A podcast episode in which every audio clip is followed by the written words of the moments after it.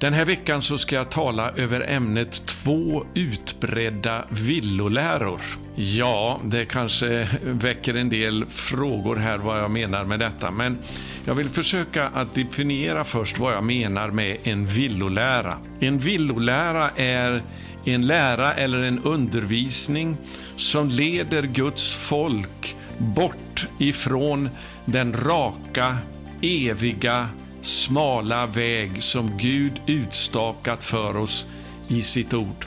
En villolära är vanligtvis eh, en lära som utgår ifrån en sanning i Guds ord. Men man drar den för långt på bekostnad av andra sanningar i Guds ord och så hamnar man snett. Jag vill uppmuntra dig att prenumerera på vår Youtube-kanal och också trycka på klockan så att du får ett meddelande i din inkorg när vi kommer ut med en ny video. Och om du gillar de här budskapen och vill att de ska nå ut så får du gärna vara med och stödja oss på något av sätten du ser här i bild, antingen Swish eller bankgiro. Tack! Kära bedjare i Norden 714. Jag vill börja med att tacka var och en av er som tar tid att ropa till Herren och be för våra korsmärkta länder i Norden. När jag har bett under den sista veckan så har jag en känsla av att Herren är på väg in i våra länder igen. Det jag upplever är att vi har sårat Gud så oerhört djupt genom det avfall som vi har haft i våra nationer i Norden som har hört till de mest gudfruktiga i hela världen men blivit de mest avkristnade. Vänner, det här har sårat eh, Herren oerhört djupt. Därför så behövs det sådana som kan identifiera sig med denna smärta hos Gud i hans hjärta för det avfall som vi har eh, gjort oss skyldiga till i Nordens länder. Och kan be om förlåtelse och vädja till Gud om att han ska vända sitt ansikte till oss igen och att Jesus ska komma ibland oss på nytt igen och frälsa människor och göra under. Och Jag tror att om vi fortsätter nu på den här vägen, jag är så tacksam för att bönen ökar på många sätt. Och om vi fortsätter på den här vägen så vet jag att Gud kommer att svara på våra böner om vi inte ger upp. Så det ska vi inte göra. Den här veckan så ska jag tala över ämnet två utbredda villoläror. Ja, det kanske väcker en del frågor här vad jag menar med detta. Men jag vill försöka att definiera först vad jag menar med en villolära. En villolära är en lära eller en undervisning som leder Guds folk bort ifrån den raka, eviga, smala väg som Gud utstakat för oss i sitt ord. Eh, och det är ju så att den väg är smal, den port är trång och den väg är smal som leder till livet. Det är lätt att komma vid sidan om. Så villoläror, det är sån undervisning eller sån lära som leder bort ifrån den här raka, smala vägen. Jag ska eh, läsa först vad som står i andra Petrus brev, det andra kapitlet och femtonde versen, där Petrus varnar för villolärare i den sista tiden. Det står så här, de har lämnat den raka vägen och förts vilse. Och Det är väldigt lätt att göra det, för vägen är smal. Så jag ska ta upp nu två stycken vanliga villoläror i vår tid.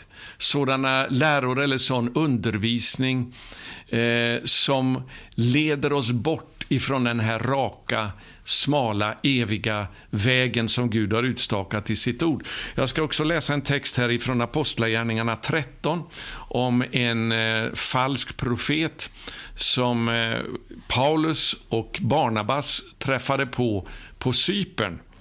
Och eh, Eh, vi ska läsa ifrån vers 6 i Apostlagärningarna 13.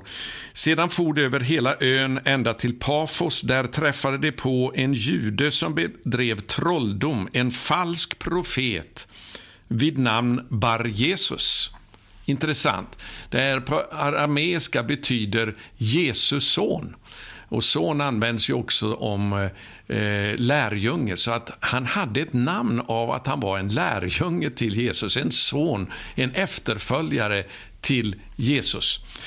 Intressant.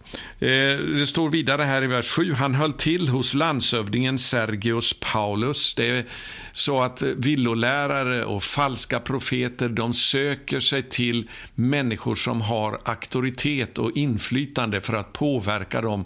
För därigenom kan de påverka hela omgivningen. Eh, men det står han var en förståndig man. Den kallade till sig Barnabas och Saulus och ville höra Guds ord.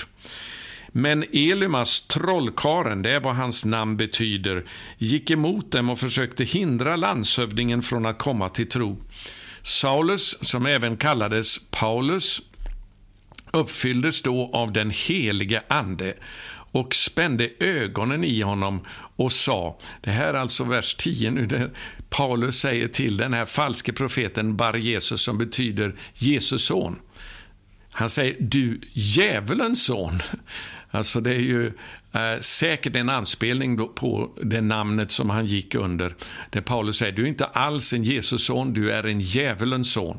Och så står det så här, full av allt slags svek och bedrägeri, du fiende till allt som är rätt. Och så säger Paulus så här, skall du aldrig upphöra att förvränga Herrens raka vägar.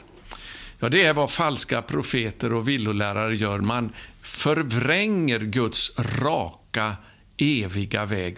Och det är ju så att Guds vägar är eviga, de ändrar sig aldrig. De är de samma eh, från början till slut. I hela den här boken är det ett enda budskap, för det är inspirerat av en enda författare, nämligen den helige Ande. Det gäller bara att få en eh, uppenbarelse ifrån ordet genom den heliga Ande om denna eviga, raka väg. Så eh, en villolära, det är någonting som vanligtvis utgår, vill jag säga, ifrån en sanning i Guds ord. Det här är viktigt. Men man drar den sanningen för långt på bekostnad av andra sanningar i Guds ord. Och så leder det vilse. Så låt mig säga det igen. En villolära är vanligtvis eh, en lära som utgår ifrån en sanning i Guds ord. Men man drar den för långt på bekostnad av andra sanningar i Guds ord och så hamnar man snett och eh, kommer vid sidan av den raka, smala vägen. Ett exempel på det här som kan vara ganska lätt att förstå, det är när människor säger Gud är kärlek och kärleken är störst. Därför är det okej okay med homosexualitet. Jag menar, då har man tagit en sanning, eller egentligen två sanningar i Guds ord, nämligen att Gud är kärlek, det är sant. Och kärleken är störst, står det också i första Korinthierbrevet 13. Men det betyder inte att man kan ignorera andra saker som står i Guds ord, nämligen att han förbjuder eh, homosexualitet. Så man kan alltså ta en sanning och föra den för långt genom att man inte har kunskap eh, tillräckligt från det som finns i hela Guds ord. Och, eller också vill man helt enkelt inte eh, lyssna till sådant som eh, går emot det man tycker om i Guds ord. Men det är viktigt att vi tar till oss allt Guds ord. Och Det är därför som lösningen på det här är det som Paulus eh, sa till de äldste i Efesus i Apostlagärningarna kapitel 27, där han säger så här eh, jag har inte tvekat att predika för er hela Guds vilja och plan. Det är det vi behöver. Allt Guds ord, så att vi kan stanna kvar på den eh, raka, eviga vägen. Så det är lite grann av det här med eh, vad jag menar med en villolära. Och eh, vi ska nu titta då på två stycken av såna här vanliga villoläror. Och, och den första, den kanske eh, människor, eh, eller du som ser på det här, eh, undrar hur kan han säga så? Ja, det är ungefär som jag skulle säga att det är en villolära med att säga att Gud är kärlek. Det är det ju inte, men om man drar det för långt så blir det en villolära. Och här är någonting som har blivit upphov till en villolära ibland mycket utav Guds folk idag. Och det är det här när man säger det viktigaste är att människor blir frälsta. Är det en villolära? Ja, vänta ska du få höra. För det första så behöver vi ju se, säger verkligen Guds ord det? Vad säger egentligen Bibeln? Jag ska eh, återkomma till det om en liten stund. Eh, men det andra är eh, alltså när man drar det här för långt. För sanningen är den att man har ursäktat så oerhört mycket av både synd orättfärdighet och direkt olydnad med Guds, mot Guds ord genom att säga ja men det viktigaste är att folk blir frälsta. Eh, vi får inte vara så noga och petiga med småsaker, utan bara människor blir frälsta så är det okej. Okay. Och så ursäktar man så mycket av sådant som inte är eh, rätt och som Gud faktiskt också direkt säger i sitt ord att vi inte ska hålla på med, att vi inte ska syssla med. Man tar lätt på detta med helgelse, renhet och rättfärdighet därför man eh, tycker att det räcker med att bara vi får se människor frälsta så är det okej. Okay. Och Det här har också lett till en sådan, en sådant urvattnande, en urvattning av evangeliet. Så att eh, idag är det faktiskt många som inte blir frälsta, eh, fastän man tror att de har blivit frälsta. De ber en frälsningsbön, men den här frälsningsbönen är en ytlig bön som aldrig rör i hjärtats djup och leder till en sann omvändelse.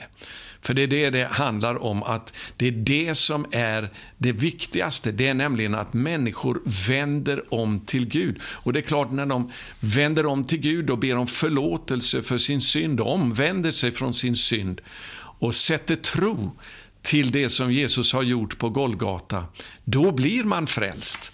Men just det här ytliga med att säga att ah, det viktigaste är att folk blir frälsta och så eh, leder det till ett förytligande ett, eh, av att man inte söker det som verkligen är på Guds hjärta. Vi ska titta lite grann. Först så vill jag, eh, vad Guds ord säger då, men först så vill jag citera det som eh, William Booth sa eh, för över hundra år sedan, alltså Frälsningsarméns grundare som verkligen var eh, en ivrig förkunnare av evangelium för att eh, så många människor som möjligt skulle bli frälsta. För det är klart, det är ju underbart när människor verkligen blir frälsta. Men han sa så här, han varnade så här. I den yttersta tiden ska det bli religion utan den helige Ande. Kristendom utan pånyttfödelse förlåtelse utan syndabekännelse, politik utan Gud och himmel utan helvete. Ja, alltså det här med att man prutar av på sanningarna i Guds ord om vad som är synd och vad som är fel. Eh, det har gjort att eh, man har fått ett sånt ytligt eh, budskap som inte leder till en sann pånyttfödelse och omvändelse ibland Guds folk. Och Det är detta jag menar med att det här är en sån utbredd villolära när folk säger lite sådär eh, ursäktande, ja men det viktigaste är att folk blir frälsta. Det är okej okay om vi drar in lite både det ena och det andra i församlingen, det kanske inte är eh, riktigt okej, okay, men, men, bara folk blir frälsta så, så kan man eh, Eh, stå ut med det. Och så börjar man efterlikna världen mer och mer istället för att predika helgelse och renhet ifrån världen. Och Det här blir ju ett begrepp redan eh, på 90-talet till exempel genom det man kallar i USA för seeker friendly churches.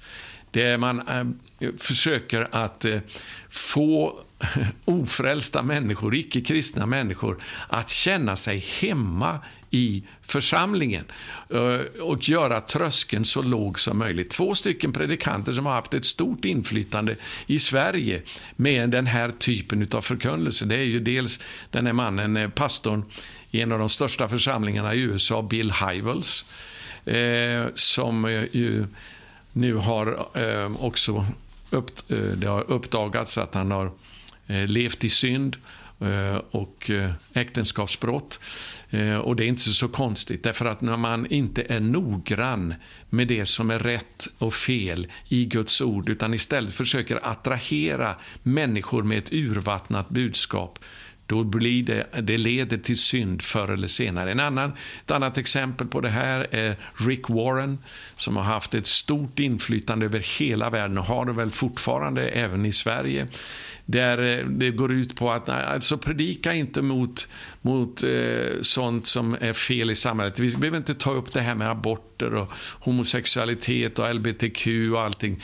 Det, det, det är okej, okay, bara människor får höra det glada budskapet och sedan ber med i en frälsningsbön. Jag har sett när Rick Warren leder människor i en frälsningsbön och jag kan säga rakt upp och ner, de människorna blir inte födda på nytt utifrån en sån ytlig bön.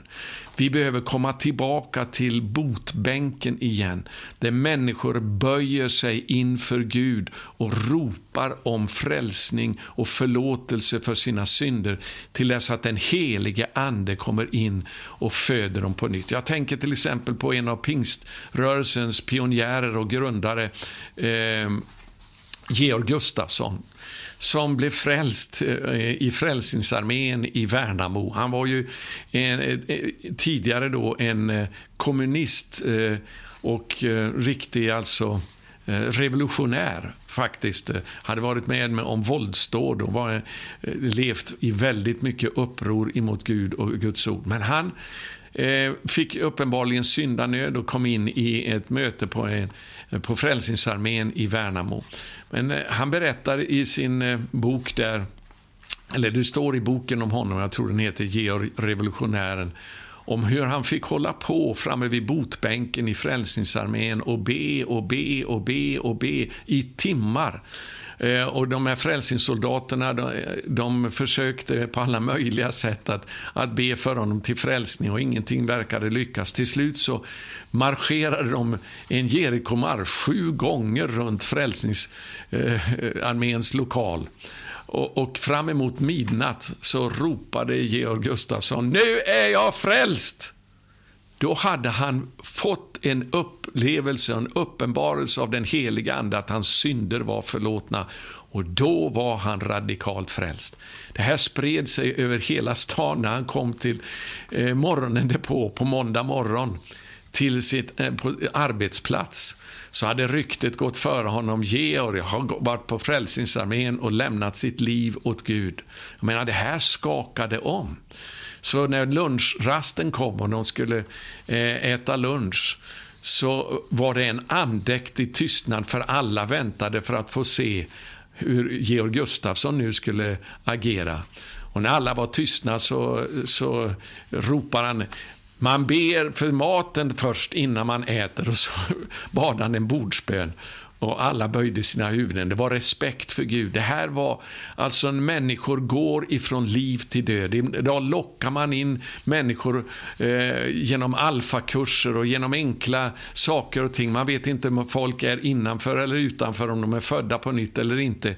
Eh, och det är en gråzon. Alltså det här med att man urvattnar budskapet för att människor ska lyssna och, och vara intresserade av det vi säger. Det är någonting som leder vilse ifrån den raka och smala vägen Gud har i sitt ord. Låt mig få ge ett exempel också ifrån eh, eh Paulus i eh, Apostlagärningarna kapitel 24 när han skulle vittna för eh, Felix.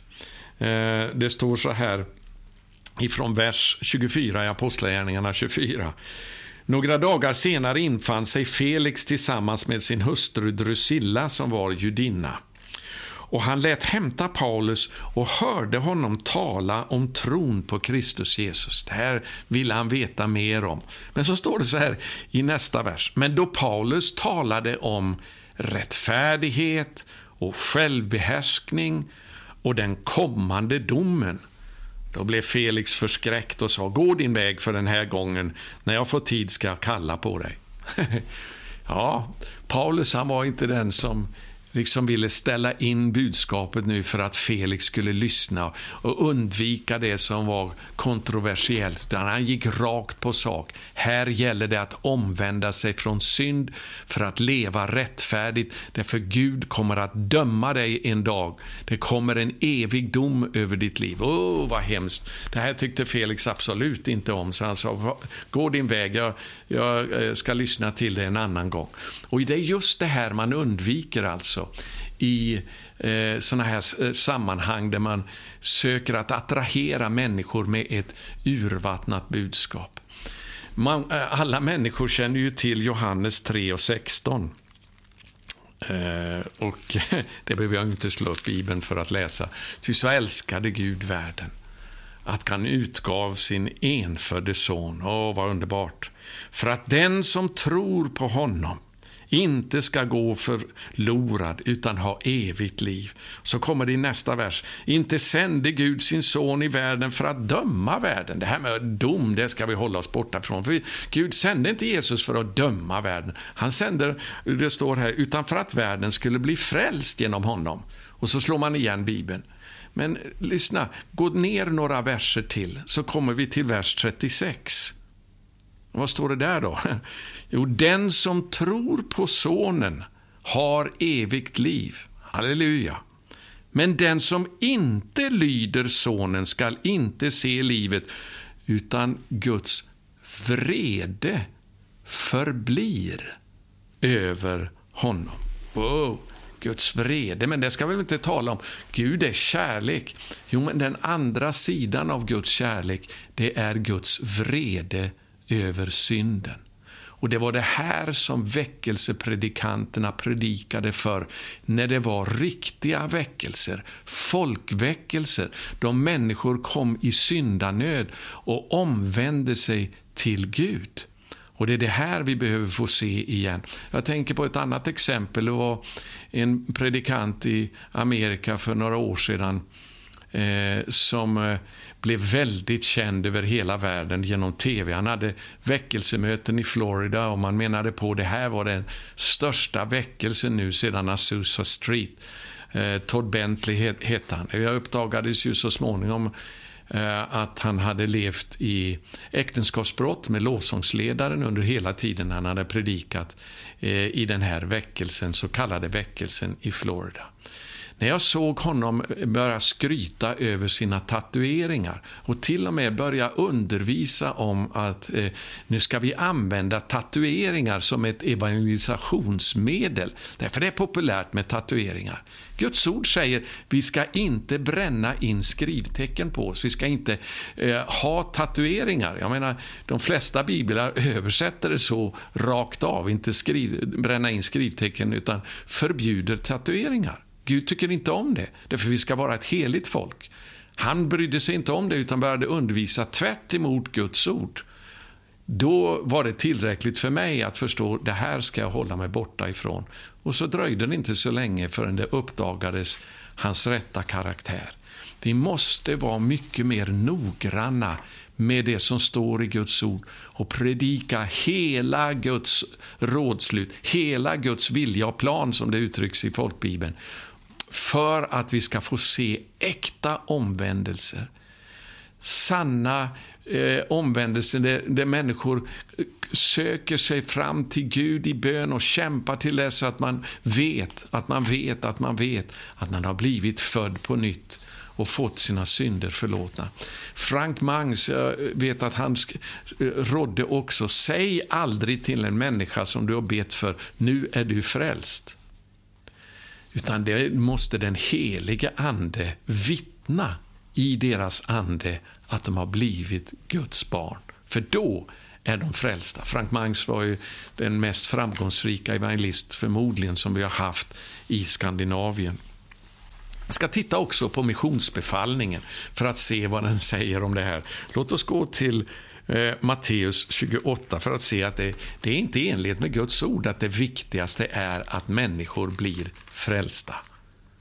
Lyssna vad missionsbefallningen säger, eh, hur den lyder här i Matteus kapitel 28, vers 18. Då trädde Jesus fram och talade till dem och sa Jag har fått all makt i himlen och på jorden. Vers 19. Gå därför ut och se till att alla blir frälsta. Är det vad som står? Nej. Gå därför ut och gör alla folk till lärjungar. Aha. Det är det här som missionsbefallningen handlar om. Att göra lärjungar. Och Det är någonting annat än att bara få folk att be med i en frälsningsbön och säga nu är du frälst. Och sen är det ingen ändring i deras liv många gånger. Ibland blir människor födda på nytt genom att de är ärliga och uppriktiga i den här bönen, men många gånger så blir det ingen förvandling eller förändring överhuvudtaget. Varför då? Därför att det viktiga, missionsbefallningen är inte gå ut och se till att människor får höra evangeliet och sedan ber en frälsningsbön. Gå ut och gör alla folk till lärjungar. Vad innebär det då? Jo, Eh, döp dem i Faderns och Sonens och den helige Andes namn och lär dem att hålla, lyda allt vad jag har befallt er. Det var så här apostlarna gjorde. Det var det man var noggrann med, att lära de som kom till tro att hålla Guds ord.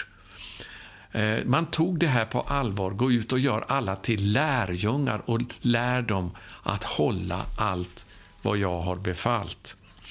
I Lukas, eller vi ska ta Markus, kan vi titta på missionsbefallningen där då, för det, där uttrycks den ju väldigt mycket kortare. I vers 15 av kapitel 16 i Markus så eh, står det så här, och han sa till dem, gå ut i hela världen och predika evangelium för hela skapelsen. Så det låter ju väldigt enkelt. Bara predika evangeliet. När det är frågan om vilket evangelium vi predikar. Är det ett evangelium som innebär en sann omvändelse från synd eller inte? För Vi kan jämföra det här med vad som står i kapitel 6 i Markus. Där det stod om hur de gick ut och predikade. I Markus 6 och vers 12 så står det så här. De gick ut och predikade att människor skulle omvända sig. Det där är ju sånt som inte man hör så mycket om. Jag vet att eh, Roger Larsson, den underbara evangelisten som vi har haft på senare tid i Skandinavien, han sa för några år sedan i, i en konferens jag hör ingen förkunnelse om omvändelse längre i våra kyrkor. Omvänd dig och tro evangelium. Det är själva grunden i evangeliet. Så eh, Vi ska se vad som står i Lukas 24. Där också man kan säga att det finns en hänvisning till missionsbefallningen. Eh, och Det står ifrån vers 46. Och Han sa till dem det står skrivet att Messias skall lida och på tredje dagen uppstå från de döda och vers 47, att omvändelse och syndernas förlåtelse ska predikas i hans namn för alla folk med början i Jerusalem. Det vill säga, omvändelse kommer först, sedan syndernas förlåtelse. När vi omvänder oss från vår synd, när vi vänder om och Det här handlar inte bara om att tänka annorlunda. Det finns en del populär förkunnelse som säger att omvändelse det betyder att man ändrar sitt sinne, man ändrar sitt sätt att tänka på grekiska. Men eh, Jesus talade inte grekiska. Eh, och apostlarna de, eh, talade heller inte grekiska i första hand, de talade hebreiska. Och på hebreiska så betyder omvändelse att vända om och gå åt andra hållet. Det vill säga, nu lever man inte längre som man gjorde tidigare. Man har syndat och levt i synd. Nu lever man inte i synd längre. Man är villig att vända om ifrån synden. Och då så kommer det glada budskapet om syndernas förlåtelse när vi omvänder oss till Gud. Vi ska se hur Paulus uttrycker det här också i Romarbrevet. Eh, han börjar brevet i första kapitlet och avslutar det sedan i kapitel 16 med att säga samma sak. Det står så här ifrån vers 5 i det första kapitlet. Genom honom, det är alltså genom Messias, Jeshua, Jesus Kristus, genom honom har vi fått nåd och apostlaämbete för att bland alla hedna folk föra människor till frälsning? Nej, för att föra alla människor till trons lydnad för hans namns skull. Just det, det går ut och gör alla folk till lärjungar. Lär dem att hålla, att lyda allt vad jag har befallt. Vi ska se hur han avslutar också Romarbrevet i kapitel 16. Det, han står så här, det står så här, han skriver ifrån vers 25. Honom som förmår styrka er genom mitt evangelium, min förkunnelse om Jesus Kristus, enligt den avslöjade hemlighet som under oändliga tider har varit dold, men nu har uppenbarats och genom profetiska skrifter på den evige Gudens befallning gjorts känd. Varför då? Jo, för att alla folk ska föras till trons lydnad. Det är det här som eh, är missionsbefallningen, att göra lärjungar som lever i lydnad för Guds bud och det han har sagt i sitt ord. Som omvänder sig ifrån sin synd och då får man syndernas förlåtelse. Så det är viktigt att vi är noggranna med det här och inte släta över det genom att säga att ja, det viktiga är att människor blir frälsta. Och så är det frågan om hur många som verkligen har omvänt sig och blivit lärjungar.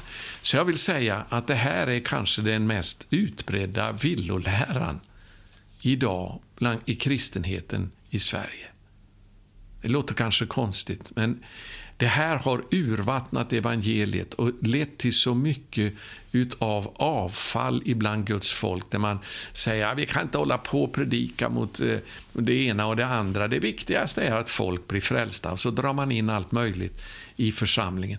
En av dem jag vill ge ett exempel, positivt exempel på i Sverige. Nu eh, vill jag inte påstå att allting som han gör idag är sånt som jag håller med om. Men om jag har förstått det rätt så Eh, den här församlingen United i Malmö. Eh, om jag inte har fel så heter pastorn, eller heter kanske fortfarande, Magnus Persson, som upptäckte det här med en chock. Att eh, man kan inte använda vad som helst för att predika evangelium, för att nå människor. För det man använder för att få människor frälsta, det är sedan det man omvänder dem till. De kommer aldrig ur den där glättigheten och underhållningen om det är den man använder för att de ska eh, komma till tro. Eh, och pris ske Gud han, eh, för den upptäckten han gjorde som ledde till en större gudsfruktan och att söka en större djuphet i Guds ord. Jag vill inte säga mer om det, jag vet inte vad som händer i den församlingen idag, men när jag läste om det här för några år sedan så Eh, blev jag verkligen imponerad av någon som hade upptäckt hur galet det är med att använda alla möjliga medel för att folk ska bli frälsta. För om man använder världsliga metoder och världsliga medel, ja, till exempel det här med tatueringar för att attrahera människor, eh, så är det det man omvänder dem till. Och det upptäckte den här pastor Magnus Persson och det var verkligen en välsignelse. Så vi ska inte ursäkta eh, olydnad mot Guds ord genom att säga eh, det viktigaste är att folk blir frälsta. Det här är en villolära som leder ifrån den smala och raka vägen i Guds ord. Vad är det vi ska söka först? Jo, det står det väldigt tydligt och det är eh, viktigt att jag tar upp det. Matteus 6 och 33. Sök först, inte att människor ska bli frälsta, utan sök först Guds rike och hans rättfärdighet. Där har du det. Och detsamma säger Paulus.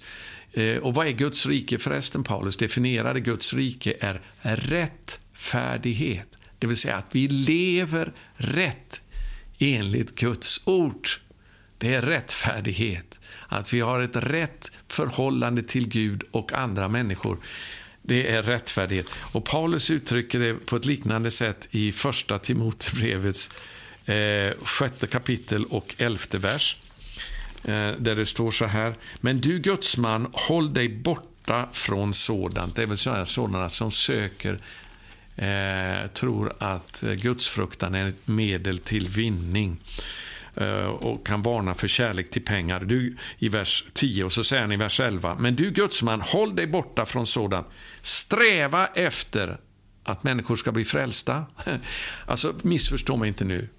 Det är ju så underbart när människor verkligen blir frälsta. Men Guds ord sätter inte prioritet, prioriteringen där. Utan sök först Guds rike och hans rättfärdighet. Och här står det, sträva efter rättfärdighet, gudsfruktan, tro, kärlek, uthållighet och ödmjukhet. Det är det vi ska sträva och kämpa efter i första hand. Då blir vi, som det står i Apostlagärningarnas första kapitel, då blir vi inte bara sådana som vittnar, utan vi blir vittnen. Men när den heliga Ande kommer över er ska ni undfå kraft att vittna. Nej, ska ni undfå kraft att bli, vara mina vittnen. Hur då? Vårt liv blir en reklampelare därför att vi lever rättfärdigt. Vi lever med Guds frid och glädje inom oss när allt annat rasar samman. Jag blir påminn om när John Wesley blev överbevisad om behovet av pånyttfödelse.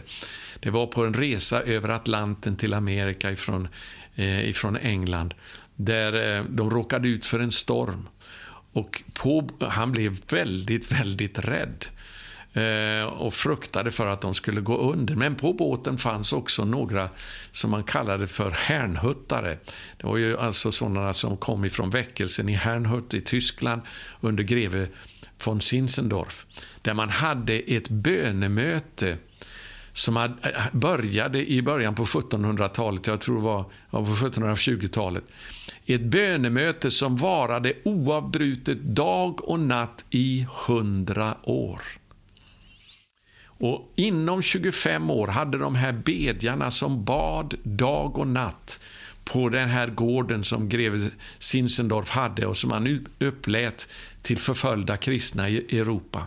Där föll Guds ande eh, påsken, jag tror det var 1724 eller 27. Och man började bedja i kapellet, turades om oavbrutet att be dygnet runt.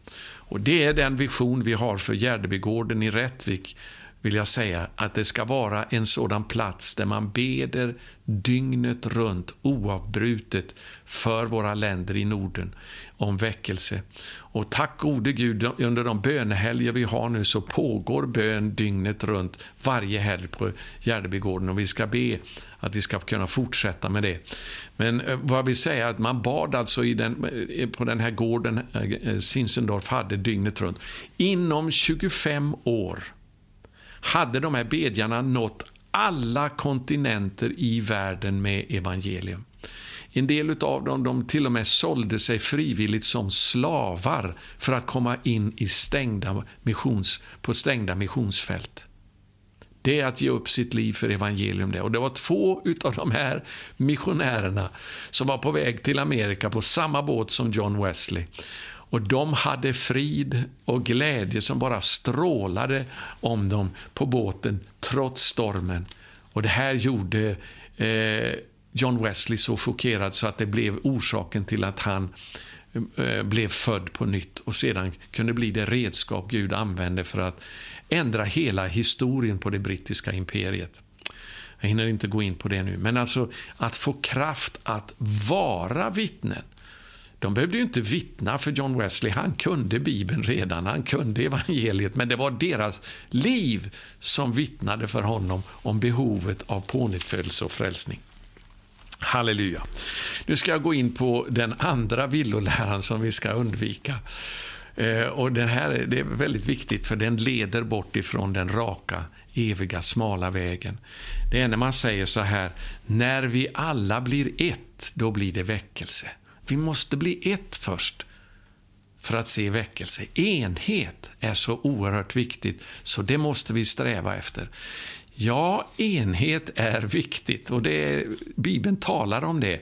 Men när man drar det här för långt, så att man sätter enhet med människor före enhet med Gud, då blir det en villolära. Och Det här bygger på en eh, felaktig tolkning eller felaktig uppfattning av Jesu bön i Johannes 17, där han talar om sina efterföljares enhet. Vi ska titta på den texten i Johannes 17.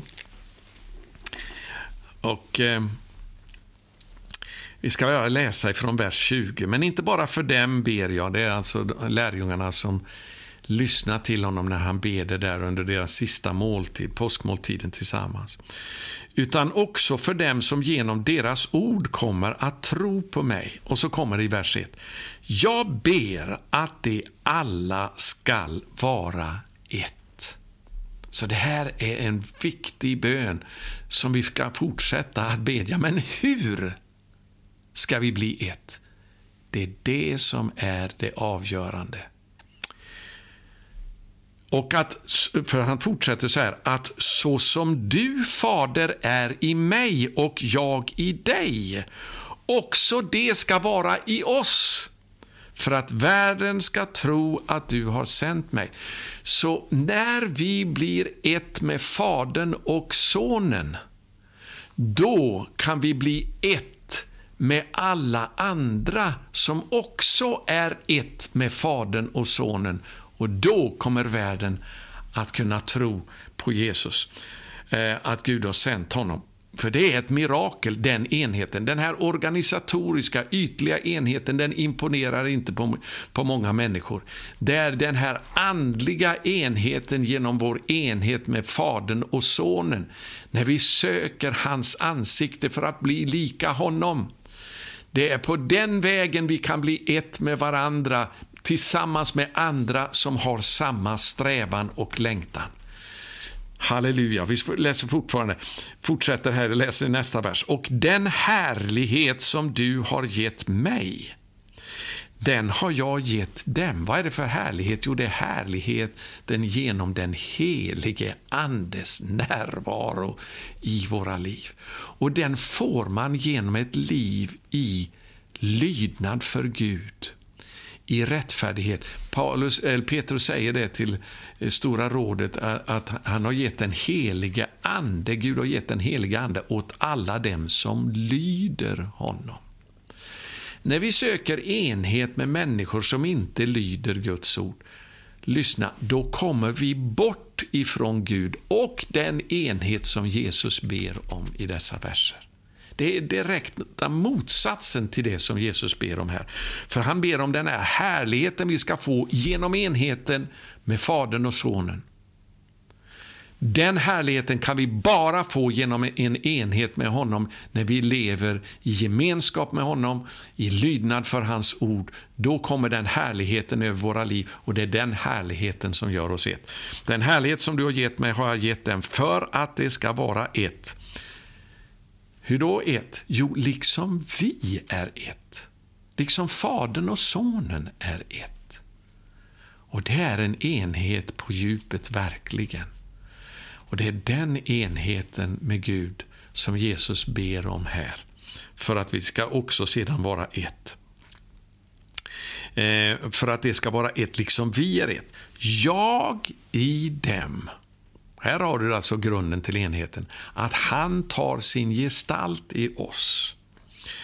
Eh, och du i mig. Och den enheten den, är, den har inte vi ansvaret för, men den, den vet jag att Jesus hade, den fullkomliga enheten med Fadern. Fadern och jag är ett, sa han. för att det ska vara fullkomligt förenade till ett. Ser du här att grunden till den enheten det är att härligheten ifrån Gud tar sin gestalt i oss, att han är i oss genom att vi söker honom först. För då blir vi ett med alla som har samma eh, prioritet i sitt liv. Vi ska komma till det om en liten stund, här, det Paulus säger om det också.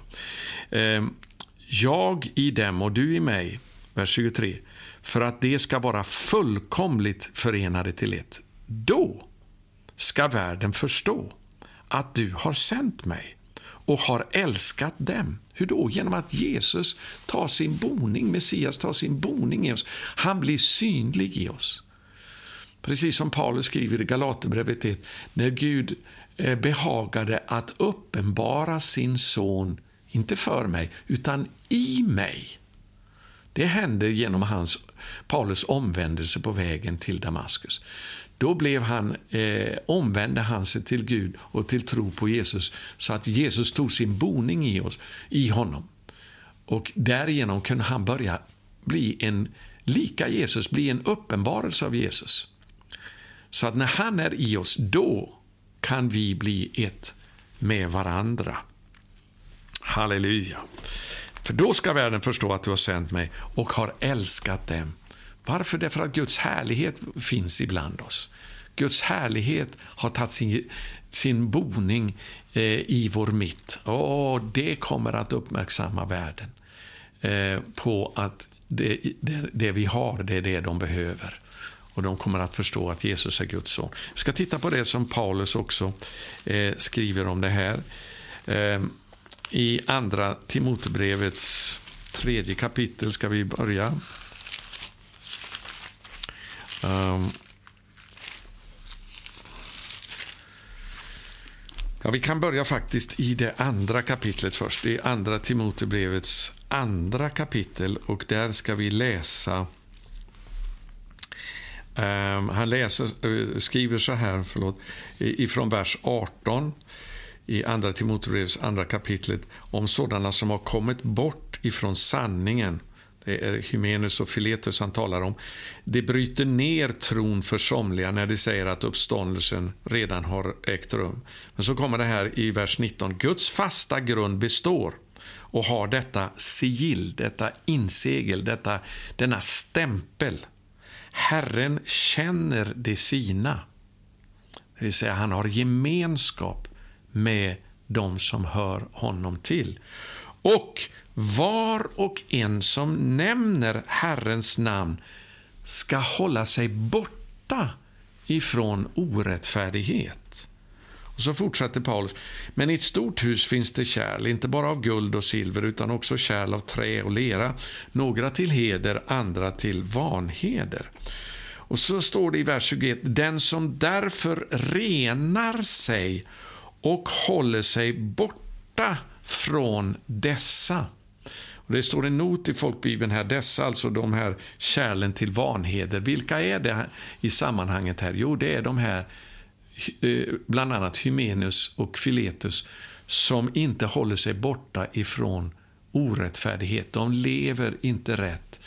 Och de, eh, de, har, eh, de lever i, i villolära, predikar villolära. Och då står det att om vi håller oss borta ifrån sådana, inte om vi söker enhet med sådana som inte lever rätt, utan tvärtom, om vi håller oss borta ifrån sådana, då blir vi ett kärl till heder, helgat, användbart för sin Herre och förberett för allt gott eh, arbete. Så kommer det i vers 22.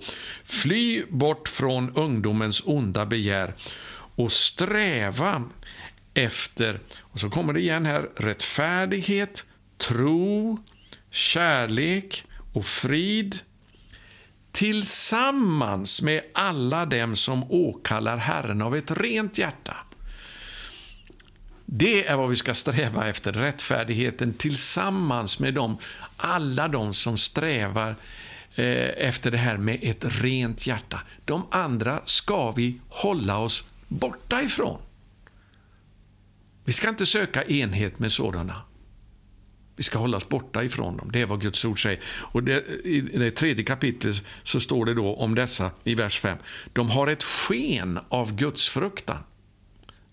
De, de ger sig ut för att vara eh, troende, gudfruktiga, heliga, kristna.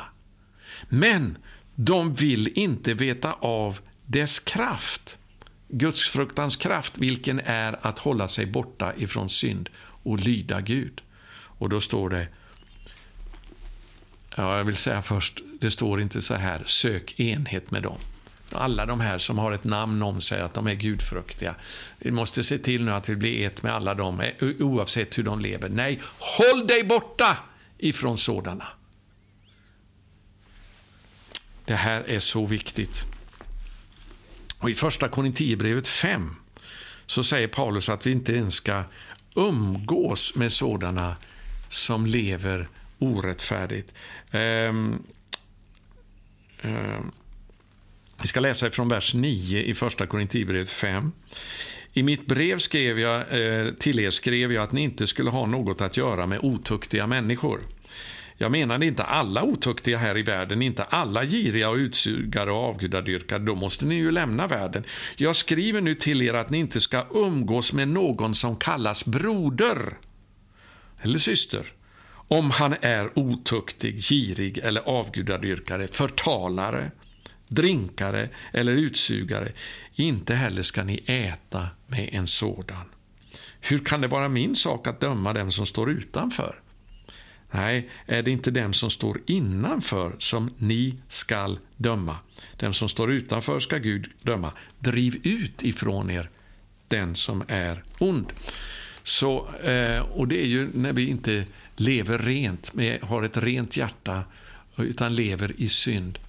Och det är tyvärr många som är, eh, inte bryr sig längre om att lyda det som Gud säger. De är inte sanna lärjungar som har en längtan att lära sig att hålla allt vad Gud har befallt.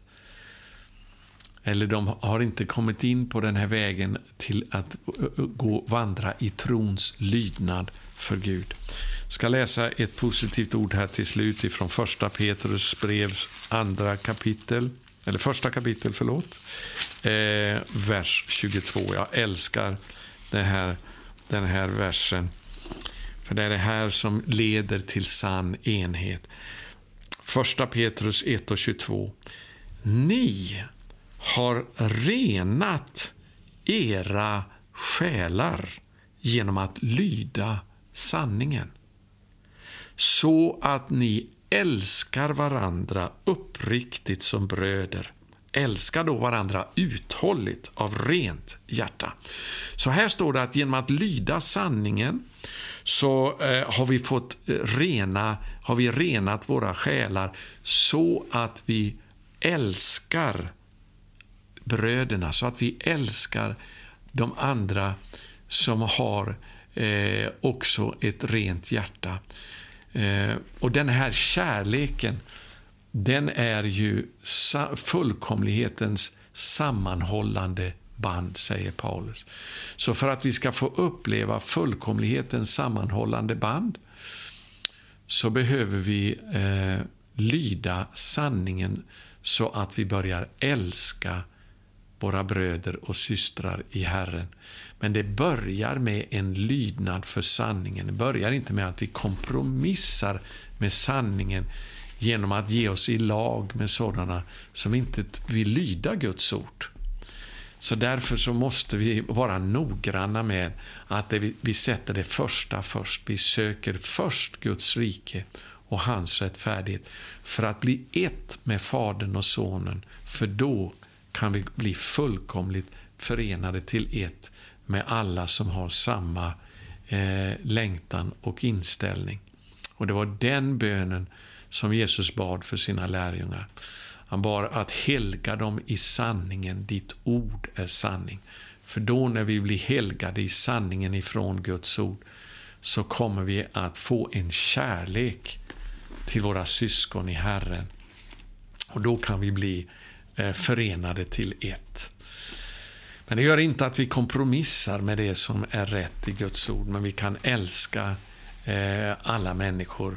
Och eh, när vi är tillsammans med dem som har ett rent hjärta åkallar Herren, då kan vi bli fullkomligt förenade till ett.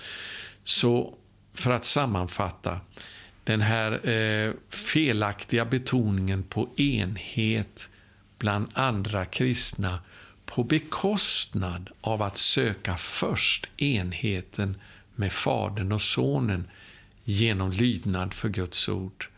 Det är en villolära som leder bort eh, ifrån... Alltså det här leder till en sån kompromiss, sånt avfall och ett sånt... Eh, det vi, eh, alltså bland i församlingen idag, där vi ser att vi, vi bryr oss mer om människor än vad Gud säger. Gud har inte behag till en sådan enhet. Han kommer med sin manifesterade närvaro när vi söker honom först och hans rättfärdighet. Och då är det vägen till sann enhet med alla som av rent hjärta åkallar Herrens namn. Halleluja, så det var vad jag hade på mitt hjärta för den här veckan. Det var att varna för två väldigt utbredda villoläror i vår tid. Den första är där vi ursäktar eh, olydnad mot Gud genom att säga att det viktigaste är att folk blir frälsta. Nej, det viktigaste är att vi söker först Guds rike och hans rättfärdighet. Och att vi först predikar omvändelse så att människor kan börja lyda sanningen, lyda Guds ord. Det ska vara prioritet nummer ett, att vi söker denna helighet, för då blir det äkta omvändelse på djupet som gör att Guds rike utbreder sig. Inte ytliga omvändelser. Och Den andra villolärande är att vi måste bli ett för att det ska kunna bli väckelse. Nej, alltså, vi måste bli ett med Fadern och Sonen för att det ska bli väckelse. För då kommer Gud att manifestera sin härlighet ibland oss. Då kommer människor att tro att Gud har sänt Jesus från Nasaret till, till att vara världens frälsare. Låt oss vandra på den smala, raka vägen och inte ledas vilse utav falska läror, eh, falsk förkunnelse, villoläror som drar oss ifrån den smala, raka, eviga vägen. Tack än en gång för dina böner. Tack för din uthållighet. Vi ska inte ge upp. Vi ska fortsätta att söka Guds rike och hans rättfärdighet först. Att bli ett med Fadern och Sonen. Att bli uppfylld av hans härlighet och fortsätta att bedja så kommer den äkta, sanna väckelsen att bryta igenom förr eller senare. Och jag upplever i min ande att Jesus är på väg in i våra länder i Norden. Och det är genom människor som har lärt sig att be.